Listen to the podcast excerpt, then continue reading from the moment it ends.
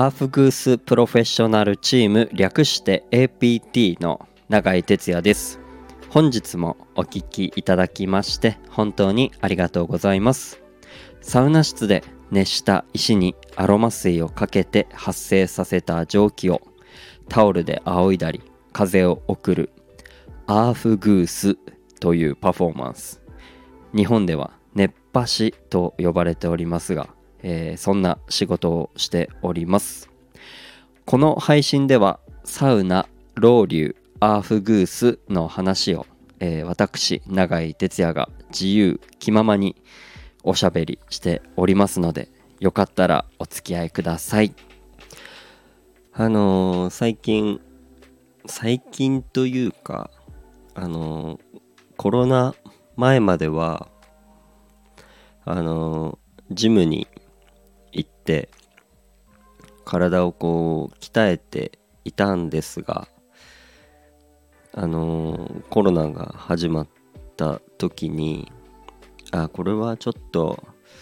なかなか行けなくなるなと思ってですねあの一度大会したんですよ。でそこからずっとやっていなくてでまたこうね最近あの熱波師アーフギーサーをしていく上でやっぱりこうどれだけ自分のパフォーマンスをこう上げていけるかまだまだ伸ばしていけるかって考えた時にやっぱり体ちょっと鍛えたいなというプラスまあ柔軟性だったりなんかそういうのを鍛えるというかあのね養って養ってというかそういうの柔軟性とかもつけていきたいなと思ってですね。そのタイミングでちょうど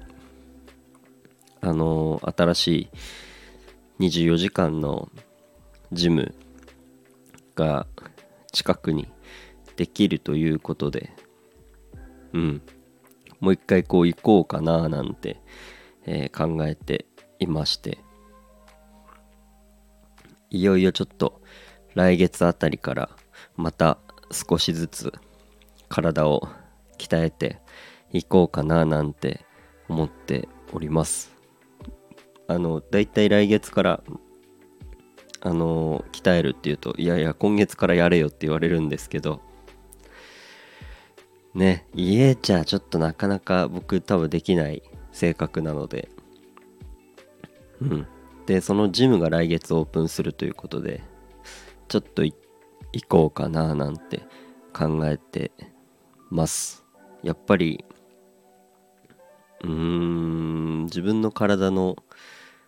ケアもそうですしまたその体力面筋力面。でももう少しこう鍛えて。でそうすることでなんかもっと自分のアフグースのその演出以外の自分のこのポテンシャルというかのをもっと伸ばしていけるなと思っていて。どうしてもやっぱ体力使いますしサウナ室でやっぱ10分といえど10分15分といえど暑い中で、えー、動いているのでやっぱりそれなりに体力は必要ですしやっぱいい風送りたいって考えた時にやっぱりある程度筋力もう必要になってくると思うのとプラスあの、まあ、前回お話ししたんですがあの大きいサウナ室ができるんですよ。そこでやっぱ演出演目まあやる内容含めタオルの仰ぎ方例えばこうしなやかさだったり表現力だったりそうした時に体を動かす時にやっぱ体かね硬いとどうしてもそういうしなやかさが出せなかったりとかうんなんかそういうのあるんじゃないかなと、えー、考えておりまして。ただ家ではできないあの性格というかとこがあるので、うん、これを機にねちょっと柔軟性もちょっと鍛えつつ、うん、どうしてもこう筋トレするとで筋肉ついてくるとあのね柔軟がちょっとおろそかになったりとか体硬くなっちゃったりとかするんですけどなんかそういうのもちゃんと考えながら柔らかくてしなやかでそして怪我とかしにくいような体づくりをしてですね。ちょっと継続しながらうんまた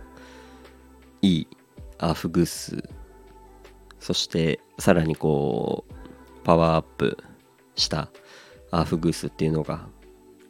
えー、できるようにちょっとやっていきたいなと思っています。はい。なかなかねそういうあの話はあんまり熱波師の方しないと思うんですが意外とそういう体力作り結構ね大事だと僕は思いますしこの熱波師をこう続けていく上での体作りあとはこう精神力だったり、うん、なんかそういうのも一緒にこうね長いことやっていく上ではうん。避けては通れない部分なのかなと今は、えー、考えていますのでまあそういうパフォーマンスをね今後も続けていけたらと思いますのでまたあの是非アーフグースの方も、えー、遊びに来ていただいてまたでかいサウナ室がそうできた時にまたこう男性女性問わず、えー、アフグス体験できるようになると思いますのでそちらも楽しみにしていただけたらなと思います。ということで今日はこの辺で終わりたいと思います。また聞いてください。バイバーイ。